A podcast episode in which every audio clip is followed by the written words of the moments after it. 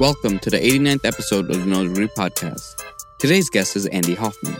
Andy wanted to move to Nashville to make it as a drummer, but Andy's bandmates weren't as serious as he was. Unsure of what to do, he joined the Coast Guard. After he finished his service, he did any job he could find. He even worked as a waiter for some time. He went to college, but quickly realized it just wasn't for him. He failed college algebra 1 three times. Listen to how one book changed his life and how he got his first break in sales when his financial advisor helped him find a job. Visit nodegree.com to start your journey. Subscribe to our YouTube channel. Every sub is appreciated. This show wouldn't be possible without you. Let's get this show started. Welcome to another episode of the No Degree Podcast. Today I have on Andy Huffman. Andy, do you mind giving a brief introduction of yourself? Yeah, absolutely. Uh, Jonaed, thanks so much for having me on the show. Um, I am Andy Huffman. I am the Chief Experience Officer of a company called Know My Plan, where we are a very small two person, other than me, uh, boutique financial planning firm where our kind of focus is on providing clients with what we would call a one page plan, which is just a very, you know, high level snapshot of your kind of current financial situation, and where you're moving forward with some action steps to kind of help you get from A to B. So that's a little bit about what we do. Um, I, as you know, do not have a college degree, and I have kind of taken a pretty long and winding path to get where I am today. Do you want me to just kind of dive in and give a big overview? Is that okay? Yeah, that's cool. So that's great. Okay, so uh, it started for me. Um, I was playing drums, you know, ever since I was 13 years old. Bought a drum set, playing drums. Thought I was going to move to Nashville and make it big as a drummer. And some guys I was playing with didn't really feel as committed as I was. So I, at 21 years old, needed to get a job. And my brother said, uh, my brother-in-law said, "Why don't you join the Coast Guard?" And I said, "What's the Coast Guard?" So I literally went on the recruiting website and saw these guys jumping out of helicopters like Ashton Kutcher style, and thought, you know, I want to be a lifesaver. So fast forward, uh, I ended up not jumping out of helicopters and was like, you know, painting everything. It felt like uh, at a small boat station in Ocean City, Maryland, and then ended up getting a small bonus to go to electronics school over in Petaluma, California. So this bonus just slipped through my fingers. You know, I, I didn't know what I was doing. 21 years old, first time away from home. So I did what anybody would do, and I went to Barnes and Noble to buy a book about money management. And I stumbled on a book called Rich Dad Poor Dad. Maybe you've heard of the title, but that was a big moment for me. That was a big eye opener that there's this whole world of kind of financial planning and personal finance. And, you know, found Dave Ramsey and found all these other kind of financial gurus and just started to kind of pave my own way. And so I got out of the Coast Guard. My wife and I were dating long distance for two and a half years while I lived in New Orleans at the time. And very tough. Uh, a lot of phone calls. Uh, it's funny we didn't do much of this kind of video stuff back in the day. Unfortunately, It didn't exist in the same form. It was t- it was much tougher. You had to be so much more tech savvy and all that. a lot grainier. Yes, a lot lot slower. So I moved back to Charlotte, where I'm from, and started just getting any job I could find. I was waiting tables. Um, I was flirting with going back to school. Um, fun fact: hopefully this will inspire someone that's terrible at math like me. But I failed uh, college algebra one three times. So hopefully that inspires somebody that you can still come out ahead on the other side. But I realized college wasn't for me. You know, I ended up, like I said, waiting tables, finding these odd jobs. I became a client of a guy who was a financial advisor, and he ended up helping me get a job in sales. So I ended up just kind of pounding the pavement, knocking on doors, doing a lot of cold calling, selling like an office coffee service. So, you know, if your office has a Keurig, we would supply the coffee, maintain the machines and all that. And I eventually begged my buddy to let me in front of his manager, you know, this financial advisor guy. And I got in front of her to do my sales pitch. And she said, Have you ever thought about a job in financial services? And it was this huge light bulb moment for me because here I am thinking that, well, does she know that I don't have a college degree? You know, is she going to shut me down right away? Come to find out, that was a great opportunity for someone without a degree. You know, she gave me a chance. And I was, you know, little did I know it was maybe not like the best financial firm on the planet, but it was an opportunity, right? So I jumped in without too much thought, working my tail like 70 hours a week, just grinding it out to see if I can make it as a financial advisor. Um, at the time, my wife and I got pregnant with our first child. And this is a straight commission job, no salary, no safety net. And it was really tough. I ended up thinking that switching firms was going to be kind of the salvation that I needed to kind of make it over the hump. Because if you're unaware, it takes oftentimes three to five years for someone going from scratch to building a book of business that can really sustain themselves and provide a decent income.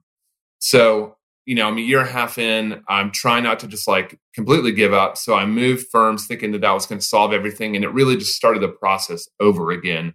The kids kept coming. We have two kids now. And um, I realized I needed a salary. So, you know, you could call me a failure. You could call me a failure at financial advising. And I think that'd be a uh, perfectly okay thing to do.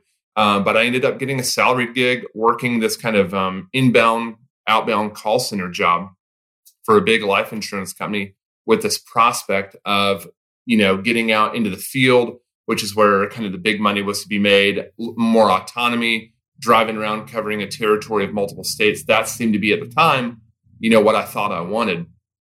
Uh, the company that I was working with ended up splitting in half, um, creating a new company, and a lot of that opportunity that was promised ended up drying up. So, thanks to LinkedIn, um, I ended up being reached out to by a recruiter from uh, a very big financial firm um, that was looking to hire more recruiters. So, to me, I thought at the time I was selling this kind of financial product that was pretty niche specific and thinking that if I could kind of zoom out a little bit and provide more value to more people, you know, in my thought at least, if I can help, help the financial advisor instead of helping the client, then I can help theoretically all their clients as well, if that makes any sense. Instead of yeah, just it makes a lot of sense.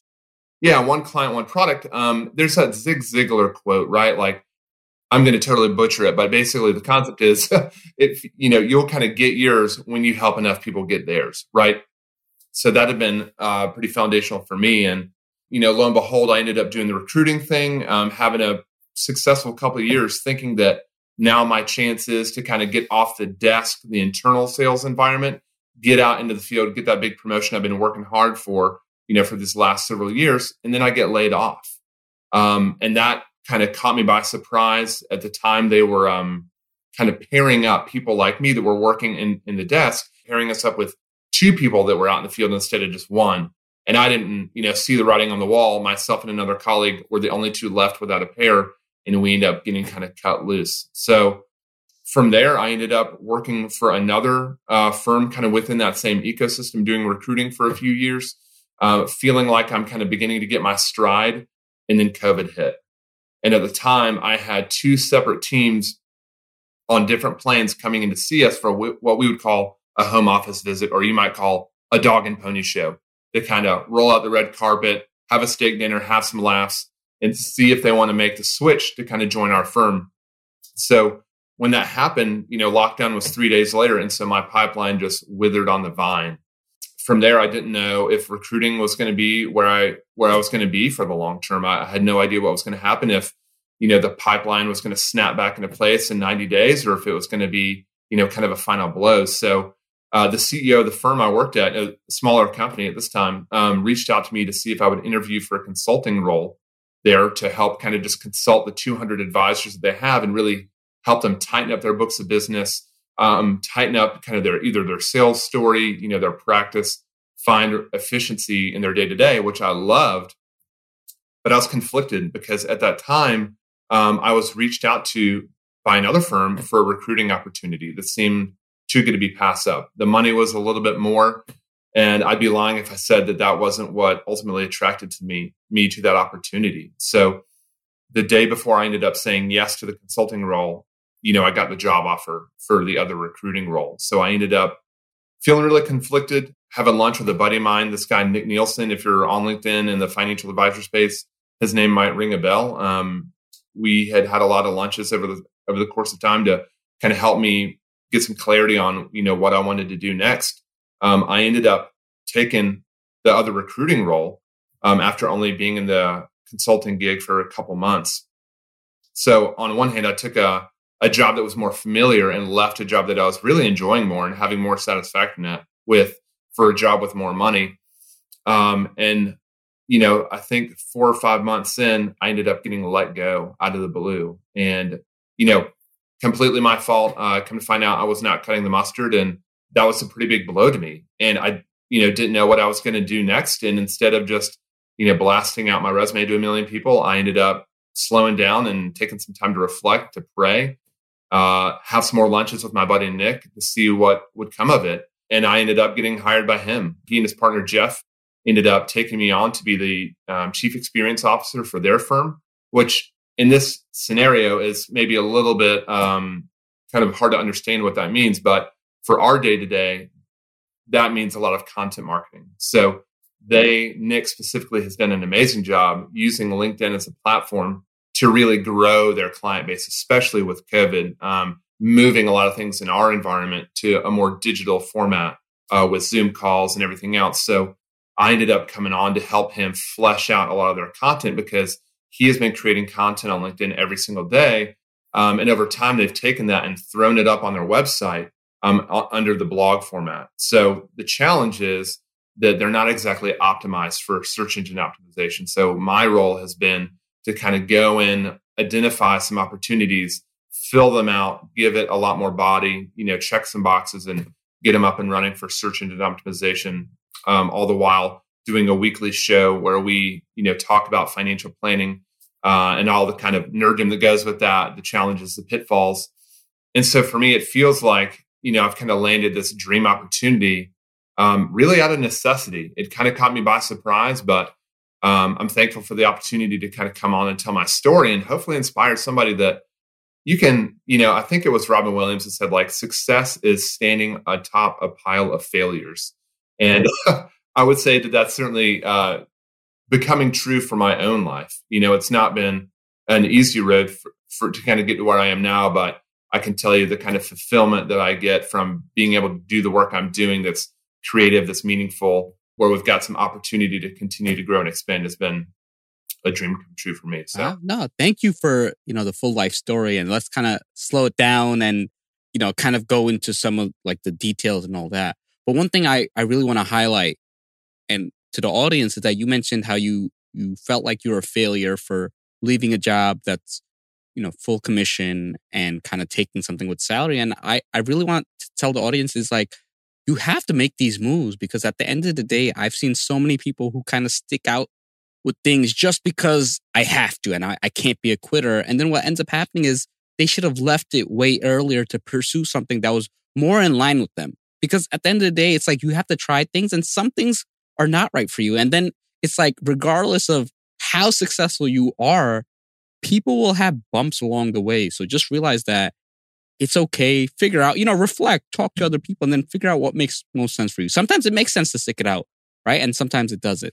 Now, let's kind of take it back to high school. What'd you want to be in high school? Man, I was um, in high school. I went to the small private Christian school, and all I was doing was like skateboarding and playing drums. You know, that's the only things I cared about. Literally, um, you know, walk the stage to graduate, I was not 100% sure that there was going to be a diploma in my little like pamphlet thing. Um, so that was uh, a scary few minutes walking across the stage. Uh, thankfully, there was, you know, a piece of paper in there, a diploma. But, and, you know, in high school, I didn't know what I wanted to do. I grew up in the, um, you know, I don't know if you've ever seen the movie Fight Club. Yeah, yeah, I've seen Fight Club. Classic. That like scene where Tyler Durden is talking about like, you know, I graduate college. I call my old man and say, now what? Get married. Now what? Now what? Now what? Like that resonated to me. I mean, I, my dad didn't go to college. He worked night shift um, at a tire factory. Uh, come to you know, frankly, and um, it was always his goal for me to go to college.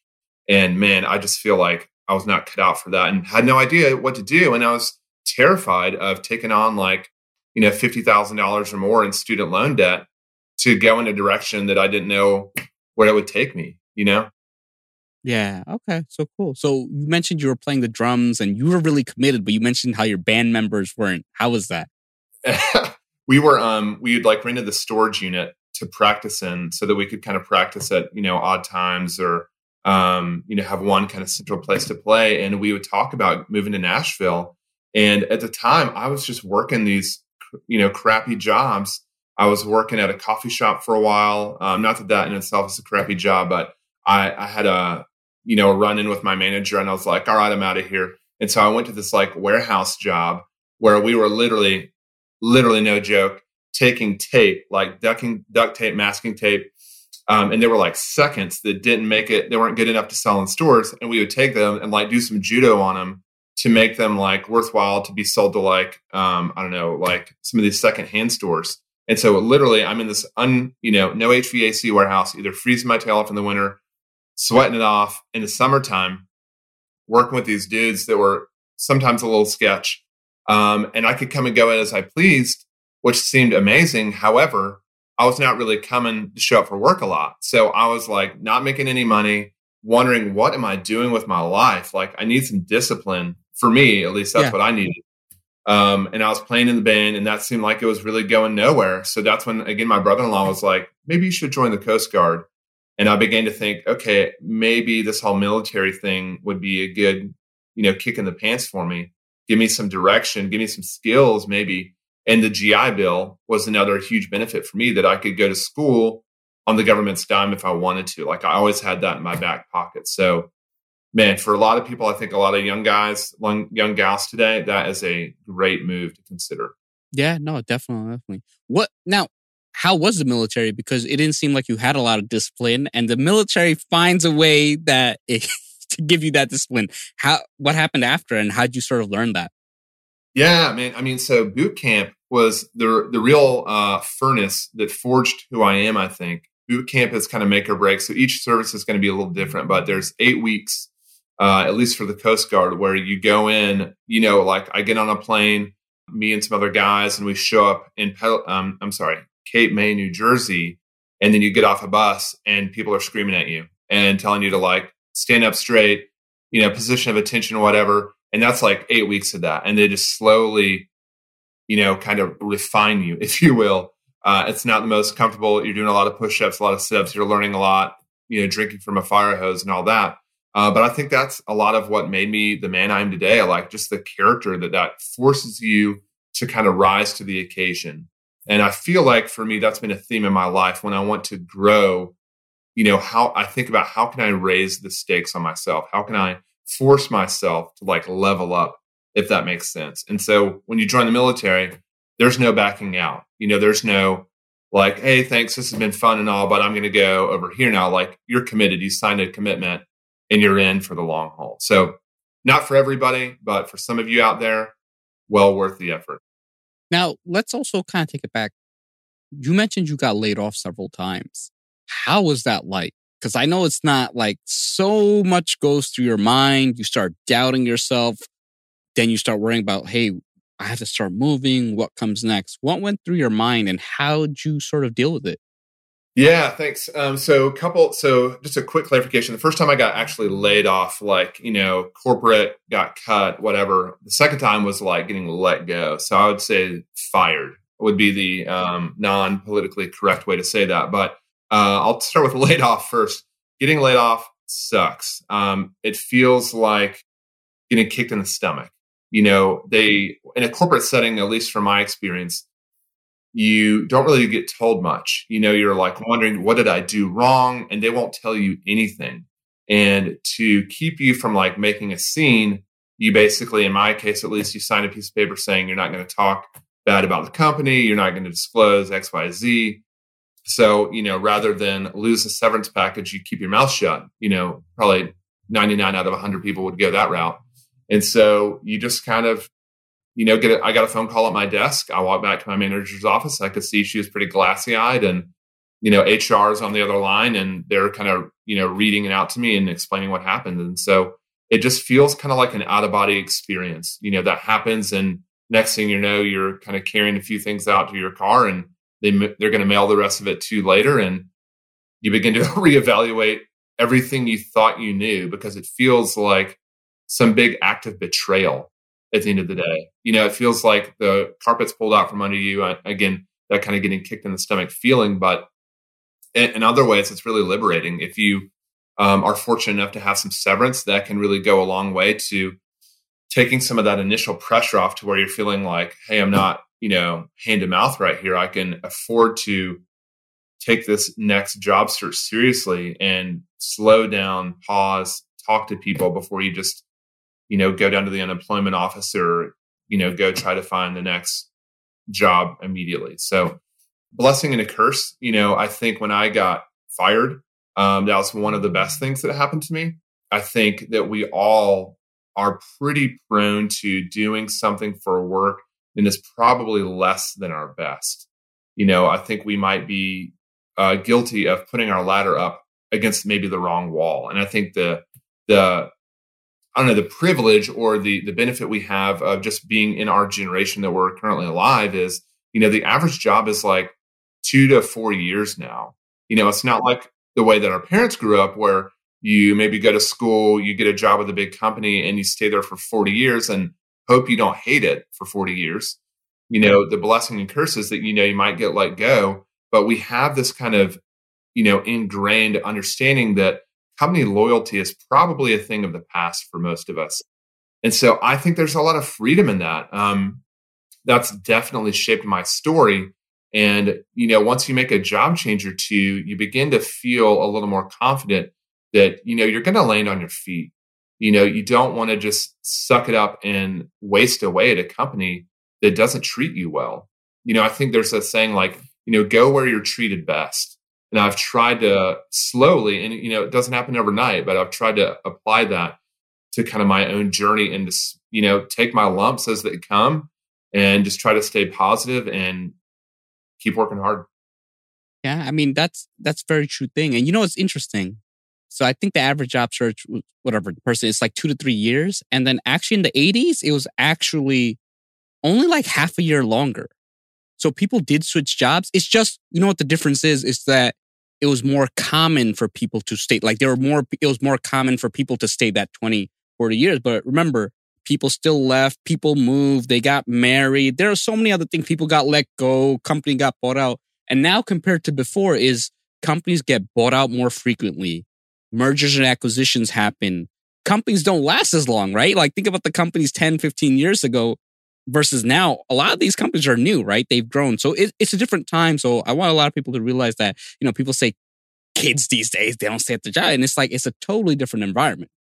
And we talk about this in our industry a lot that the the rise of the 401k is another huge disruptor because um, you know people used to have pensions. You know mom and dad might work a big company and have a pension to fall back on and at least supplement their income you know might take care not take care of everything but nowadays, you know, the 401k is the dominant force in the background. And so the positive is that you can take that with you to your next firm, but the onus is on you. And so, you know, that's that's one of the reasons I'm on here is like, hey, you got to learn to invest. You know, you got to learn this job stuff, but you have to learn to invest just like you got to wake up and brush your teeth every day. You know, you don't have to love it, but you got to do it. It's mandatory. No, you you got to do it. And it's it's another thing I think people are also realizing that sometimes the thing you liked in your 20s is not what you like, right? You sometimes you may realize like, hey, sales, I'm good at it, but you know what?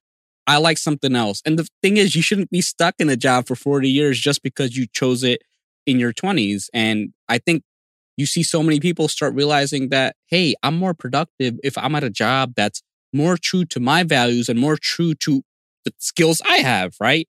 And you know, sometimes what happens is you grow along a company and the growth opportunities are not there, that you've maxed out the position and you have to go elsewhere. So it's one of those things like, look, maybe stay if that's that makes sense for you. But things are changing and you have to be smart about what you do.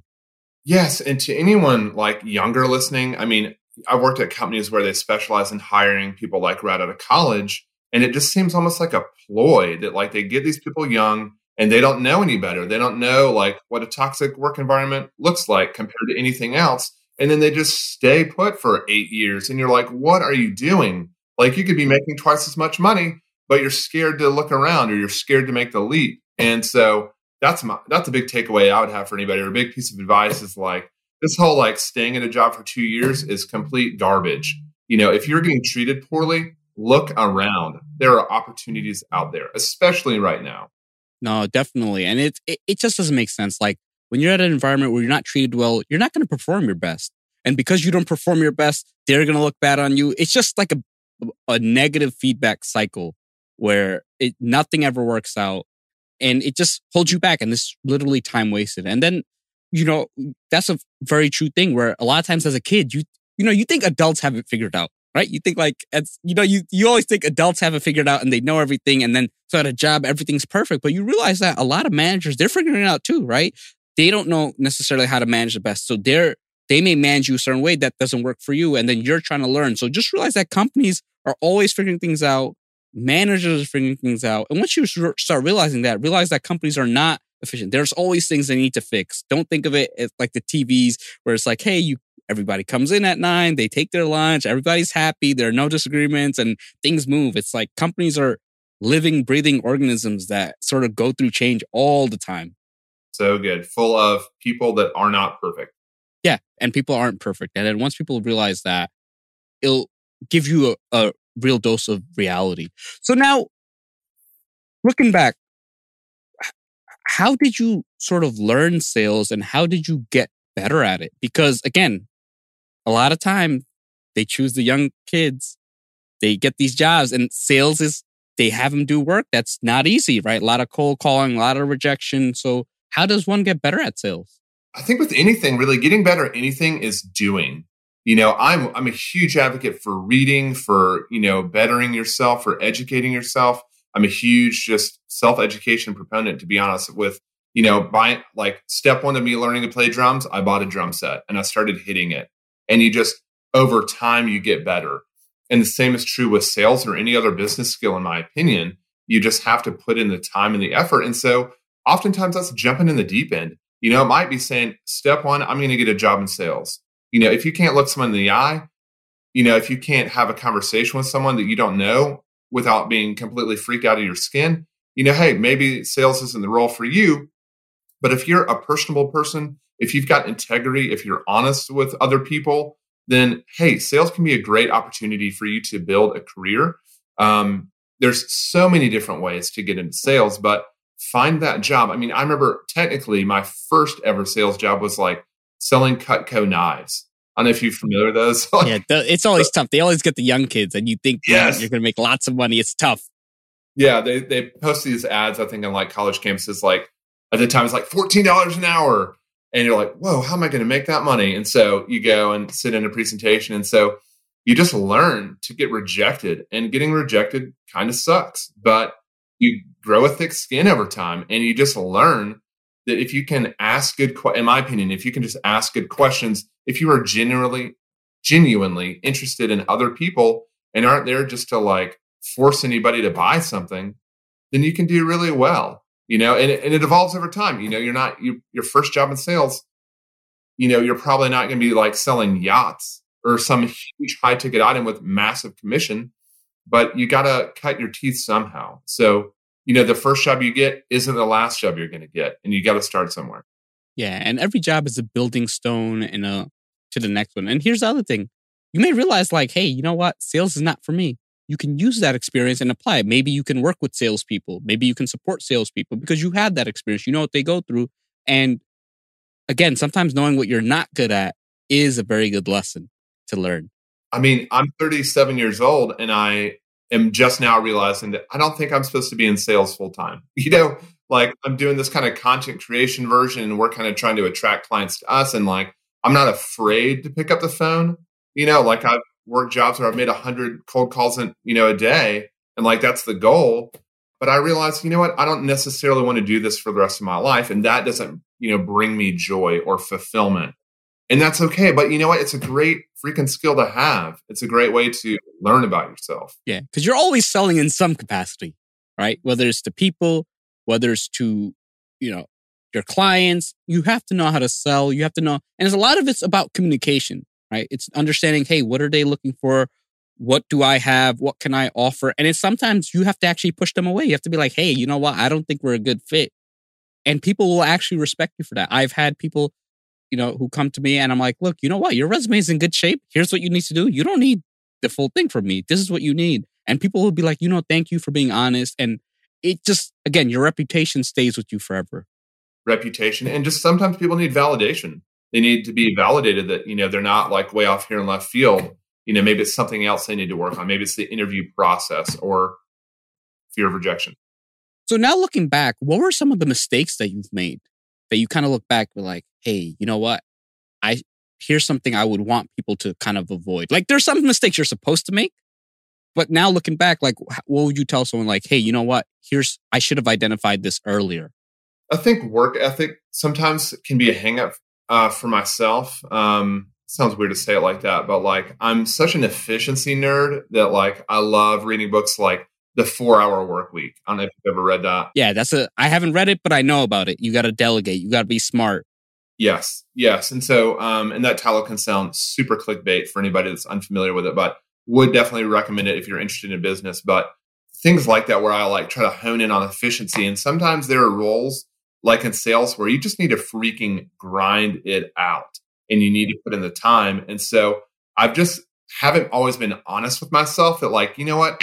Sometimes I kind of hate that. Like if it's a job that is just really hard, like again, maybe I shouldn't have been in sales for whatever period of time or as long as I've been in time. And sometimes I just needed to be real with myself that, you know what, maybe I needed to find a role where I wasn't just grinding 24 seven and that I could allow myself, you know, a more creative endeavor. So for whatever reason, the irony is like I've been playing drums for 25 years and I still struggle to identify as like a creative person, if you will. And so I, I love this like business side of my personality and I can zero in on it. And being in financial services, there's not a ton of like, you know, creativity isn't celebrated in the way that hustle is. And so I would just, you know, advise people to just uh, be honest with themselves, you know, just to constantly ask yourself what you want, what you think is going to get you to where you want to be. And, you know, there's nothing wrong with sucking it up and grinding it out and working 70 hours a week for a few years if that's going to help you get to where you want to be. Yeah, no, very true. And how'd you sort of discover that you wanted to do more of this creative stuff, right? Like, what were you creating?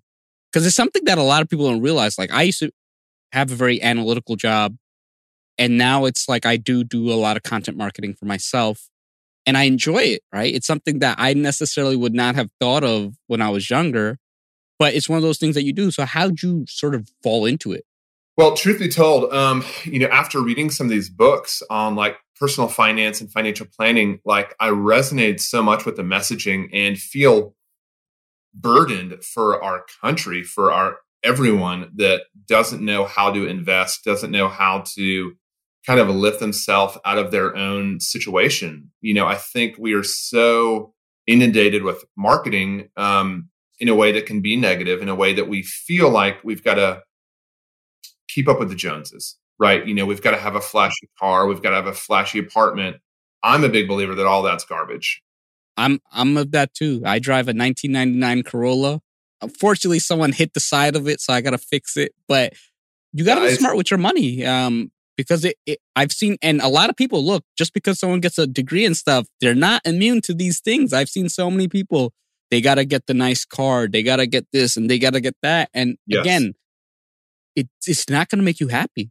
It's not like it's one thing if you're a car person, right? That you truly love car, but most people are not car people. They're not going under the engine. They're not going, you know, they're not looking at the sound and the zero to 60 and all that stuff. It just doesn't make sense completely agree. And like, I've got an 06 Camry, by the way. So big, um, trying to practice what I preach here. But, you know, I, for years, I thought about like, man, maybe one day, like wrestling with imposter syndrome, maybe one day I could be like a Dave Ramsey from Millennials or something like that. And it just felt like this pipe dream that like I couldn't allow myself to kind of agree upon, you know, to even allow myself to think that I could do that.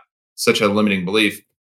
And then this opportunity fell in my lap and I started, I mean, frankly, like in 2021, I guess, maybe, I started really taking LinkedIn seriously and posting every day and just putting it out there and putting myself out there. It wasn't always business, it was sometimes personal and just whatever hit me that day. And so that helped me form this relationship with my now partner um, to where it felt like, okay, I dipped my toe in the waters of content creation and felt like this isn't not that it's not hard because it is hard you know coming up with something new every day is takes skill but over time you get better at it like running or exercise or whatever new skill. And so it just it, it just happened for me. I mean i'm a big faith person and i feel like the lord just orchestrated some of these events in my life to where frankly like i couldn't have built this better myself. Like i couldn't have started a blog from scratch on my own the way that i'm able to work with a company that's successful on their own before i showed up uh, and I'm able to try to help them get to the next level by doing something that I'm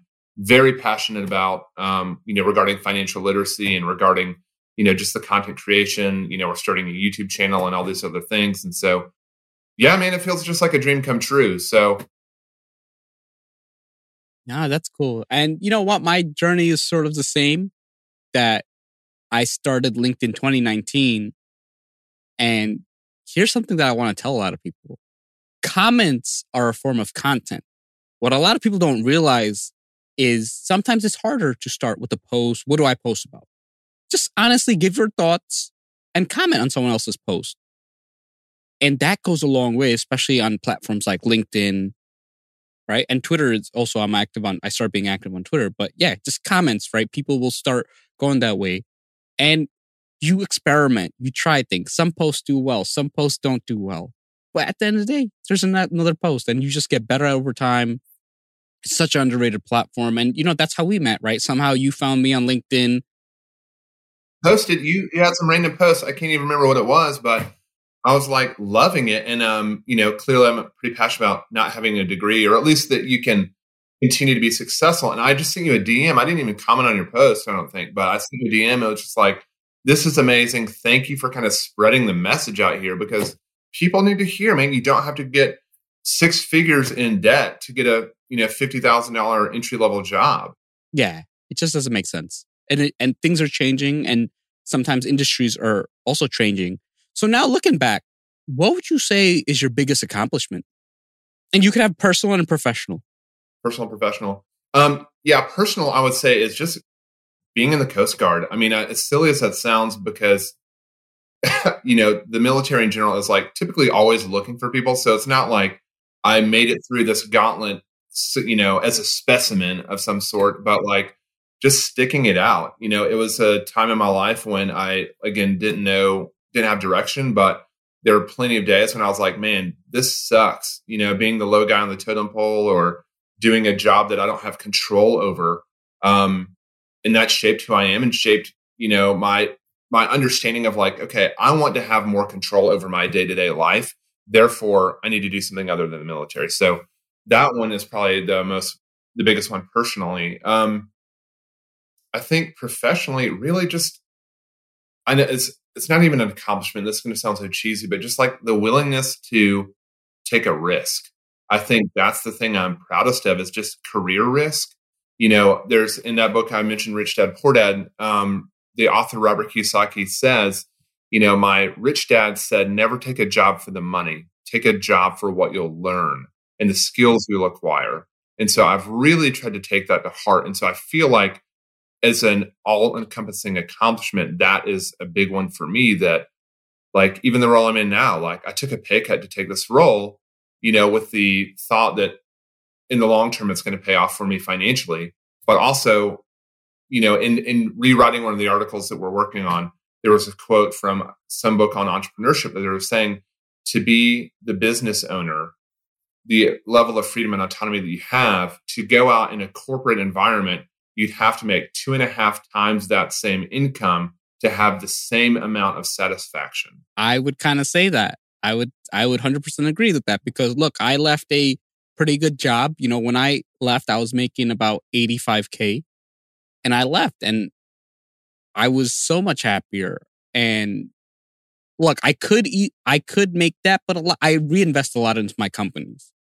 And despite making less, I'm so much happier.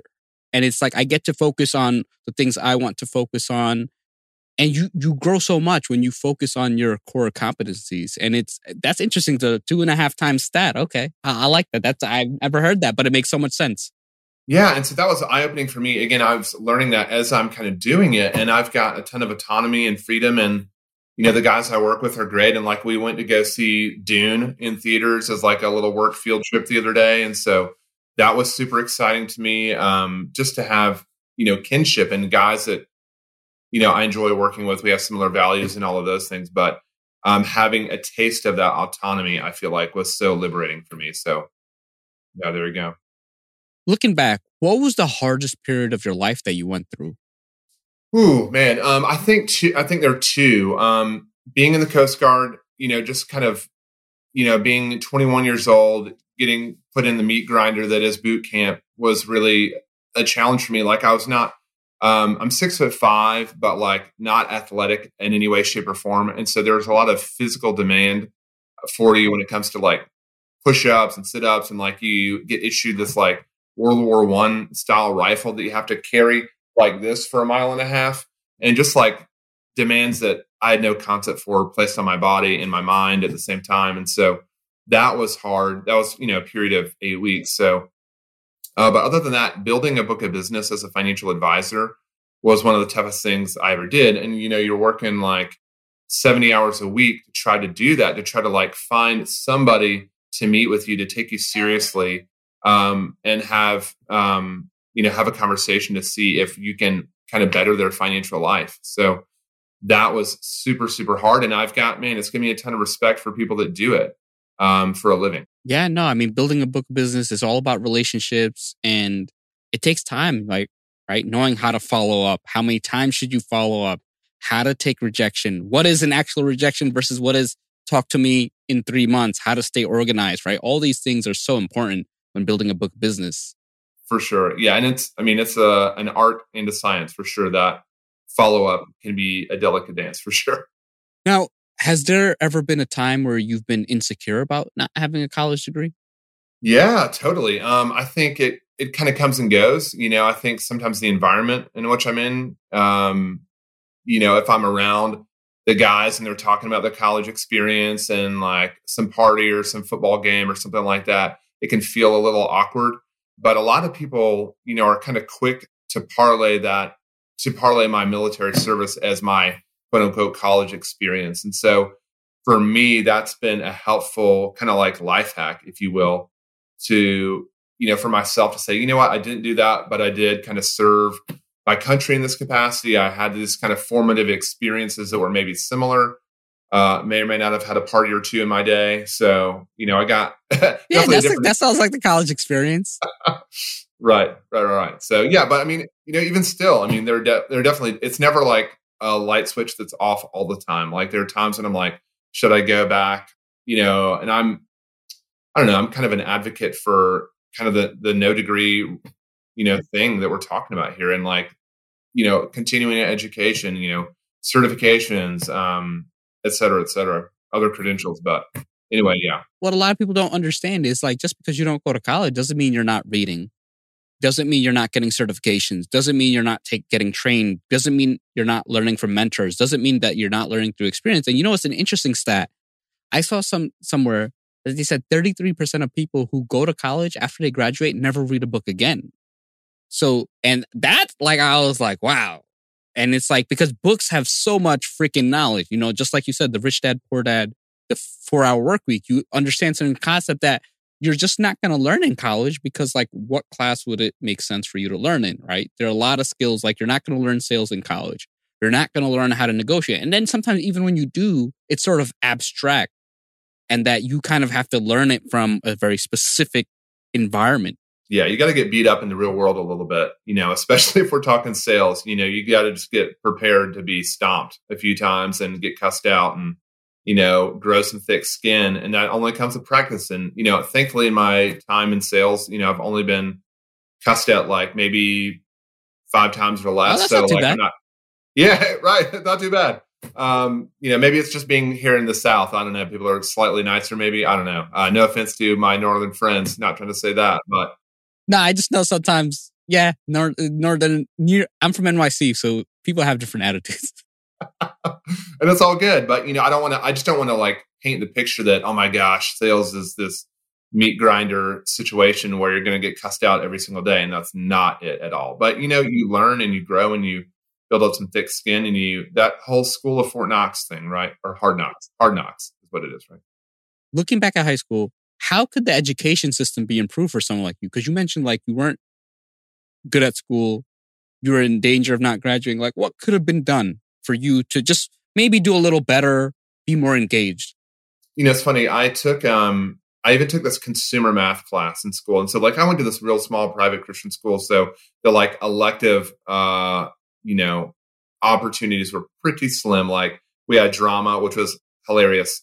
Um, and a few others and not hilarious because I don't like drama, but just because, you know, not a lot to choose from in our situation. So I think more electives and giving people more opportunity. Obviously, there's a core curriculum that you know you got to check the boxes for um you know for whatever. But like even I I remember in middle school we had like you know home ec. Um, I remember eating some good food in there, which was fun. But yeah, I had a class where we cooked for like once a week, and uh, that was fun. That was that fun. was great. Like yeah, I'm I'm like picking out in school. This is great. Um, and then there was like some kind of shop class or something. I feel like I vaguely remember in middle school, but like things like that where you can you know test the waters of what you actually want to do and just be exposed to a lot of different things i think is the key um, i mean doing that in a you know for 700 kids in high school is probably a pretty big challenge i imagine so my heart goes out to the educators that are involved in things like that but you know i think for me like the whole financial literacy I, I don't mean to beat the drum all day long but like I, w- I remember being in some consumer math class and they were talking about like balancing a checkbook and I feel like there's never been something so irrelevant. You know, I, I shouldn't say irrelevant, but like calculus is probably more irrelevant than that. You know, I think there we've all seen the memes. It's like, you know, I don't know how to file my taxes, but good thing I learned like, you know, calculus one or whatever it is. And um, so yeah, I don't know. I think exposure, I think, you know, whether it's in school or outside of school, getting the opportunity to be exposed to things that you like and and you can learn a hell of a lot from things you don't like. You know, I'm six foot five, and at 16 years old, I was working with a tile installer, and I found out real quick that like being on my hands and knees all day long is probably not what I was put on this earth for. And you know, nothing wrong with it. Like great, great skill to have. You know, something to have on your tool belt, but you learn pretty quick what you don't like. So don't be afraid to find things you don't like. No, I I that's that's important, and I, I thank you for sort of sharing your perspective. Now, what are your future goals? Man, well, I think as far as this goes, um, I, you know, I'll talk about my personal goals. I'll touch on that briefly. Like my wife and I have a little Airbnb, and so we've got some goals which we love. Um, kind of stumbled into that, frankly. My wife's an interior designer, and so we've been looking for ways to kind of work together, if you will, on the side hustle side of things. And I, I just love experimenting with everything, like whether it's making my own coffee or experimenting with other business opportunities on the side. I love that. And Airbnb has been a really fun one for us. So this year in 2022, we want to scoop up a few more opportunities there.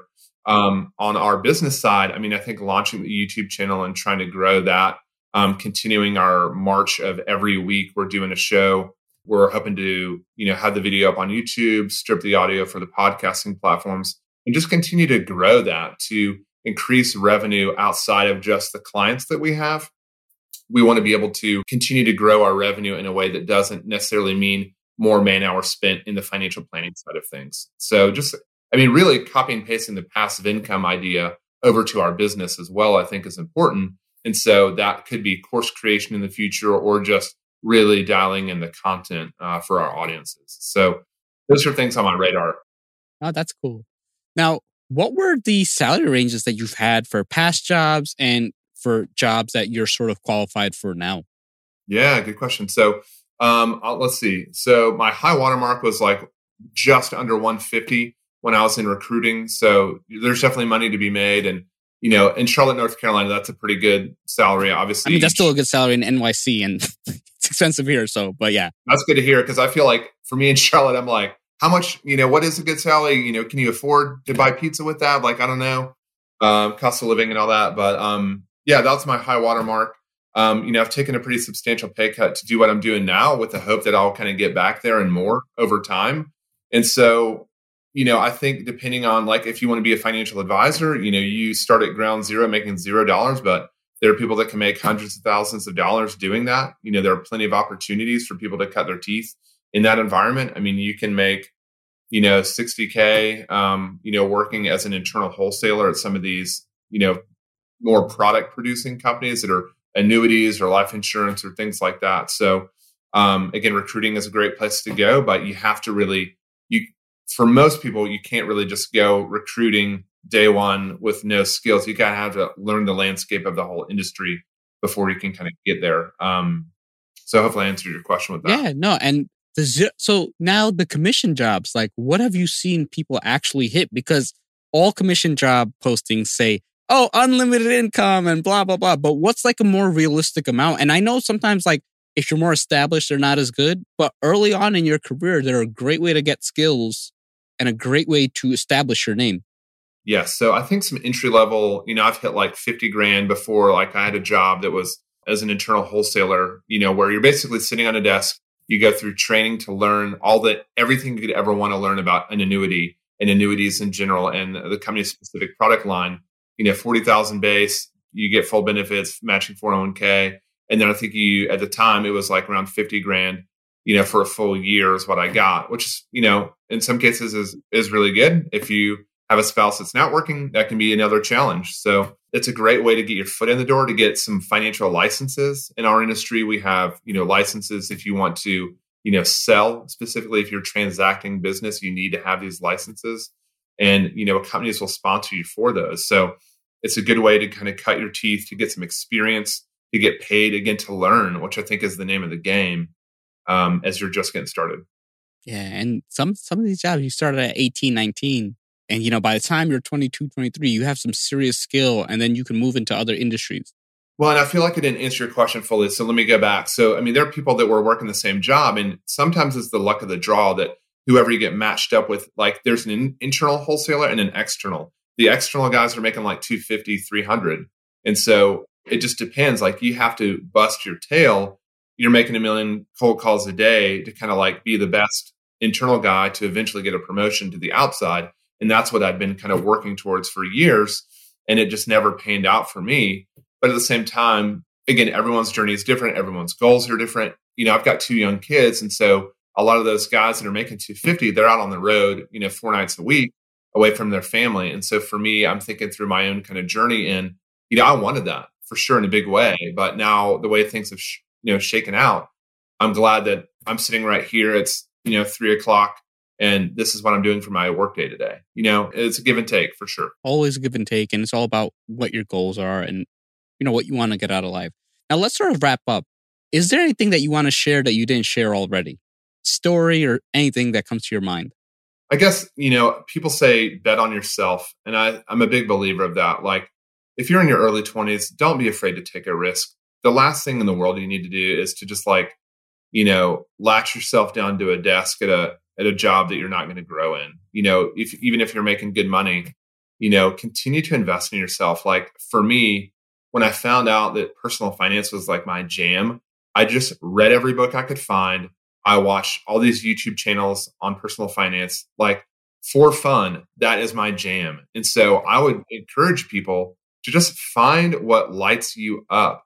Find the thing that you nerd out on and don't be afraid of that. Like, don't be ashamed of whatever it is. I mean, I call myself a financial nerd all day long and I wear it like a badge of honor. And so I mm-hmm. love, I mean, I, you know, joke about, don't get me started talking about this because like I'm going to wear you out. But um, that's me. I love it. I freaking love it. So find the thing that you love. I mean, you can't monetize everything you love. Like, you know, being a drummer full time, like that's a little bit more of an uphill battle for, but for for me at least it was. But now the world's changed, and like you can. I mean, I've I've started a little drum channel on the side, and that's been oh, a fun awesome. little hobby.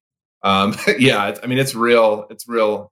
Uh, what do they say when you're like starting something? If it like looks good, you've waited too long to launch, right? Like that's where my drum channel is. So I'll keep that on the DL unless anyone really wants it. I can send you a link. But yeah, I mean, just start start where you are. Start learning. Keep learning. The uh, the idea that thirty percent of college grads never crack a book again is one of the biggest tragedies I've ever heard in my life. It is. It is. Don't let that be you. Like do an audiobook, get in books, get on YouTube channels, like learn, continue to find what you're passionate about. That's that's what I would tell anybody, I think. Yeah, no, great advice. I want to thank you so much for sharing your experiences. This episode is really good for a lot of people just to kind of see that you it's okay to change. Sometimes you start in one industry and you change, but the thing is you still have a lot of experience in that industry and it helps you in just different ways that you couldn't have necessarily imagined. Yes. Yeah, I mean I, like starting out where I was you know, I would have told Andy Huffman, the, the financial advisor failure, like it's going to be okay. You know, you're going to be okay. And using all the experience I have now, like I can kind of go toe to toe with anybody in, in my industry in terms of industry knowledge and experience. And so that should be continuing to help me in my career moving forward.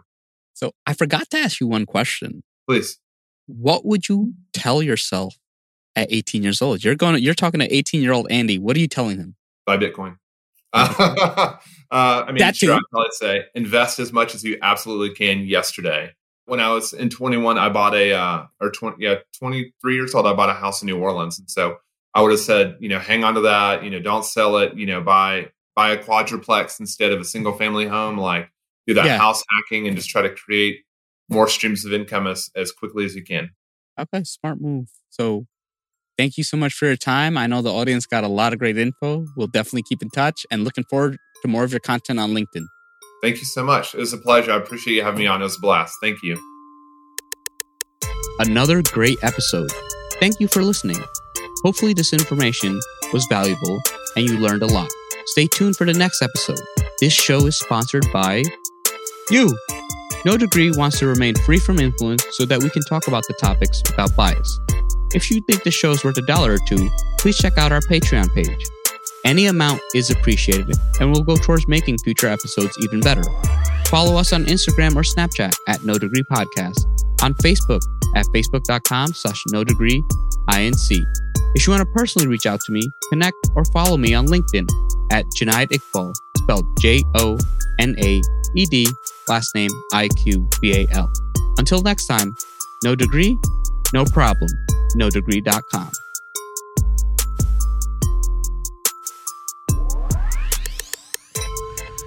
Yeah. Talk to So, him. you got no degree? No problem. No problem. Not at all. Any problem, we can solve We them. got this. Keeps us evolving, growing and knowing. Wisdom is flowing. If you didn't know, now you know where. I'm going. If you didn't know, now you know. Let's sing that again, everybody. No degree, no problem. Any problem, we can solve them. Linked insomnia keeps us evolving. We're growing in the knowing. The wisdom is flowing. If you didn't know, now you know where I'm going. No degree, no problem. Any problem, we can solve them. Linked insomnia keeps us evolving. We're growing in the knowing. The wisdom is flowing. If you didn't know, now you know where I'm going.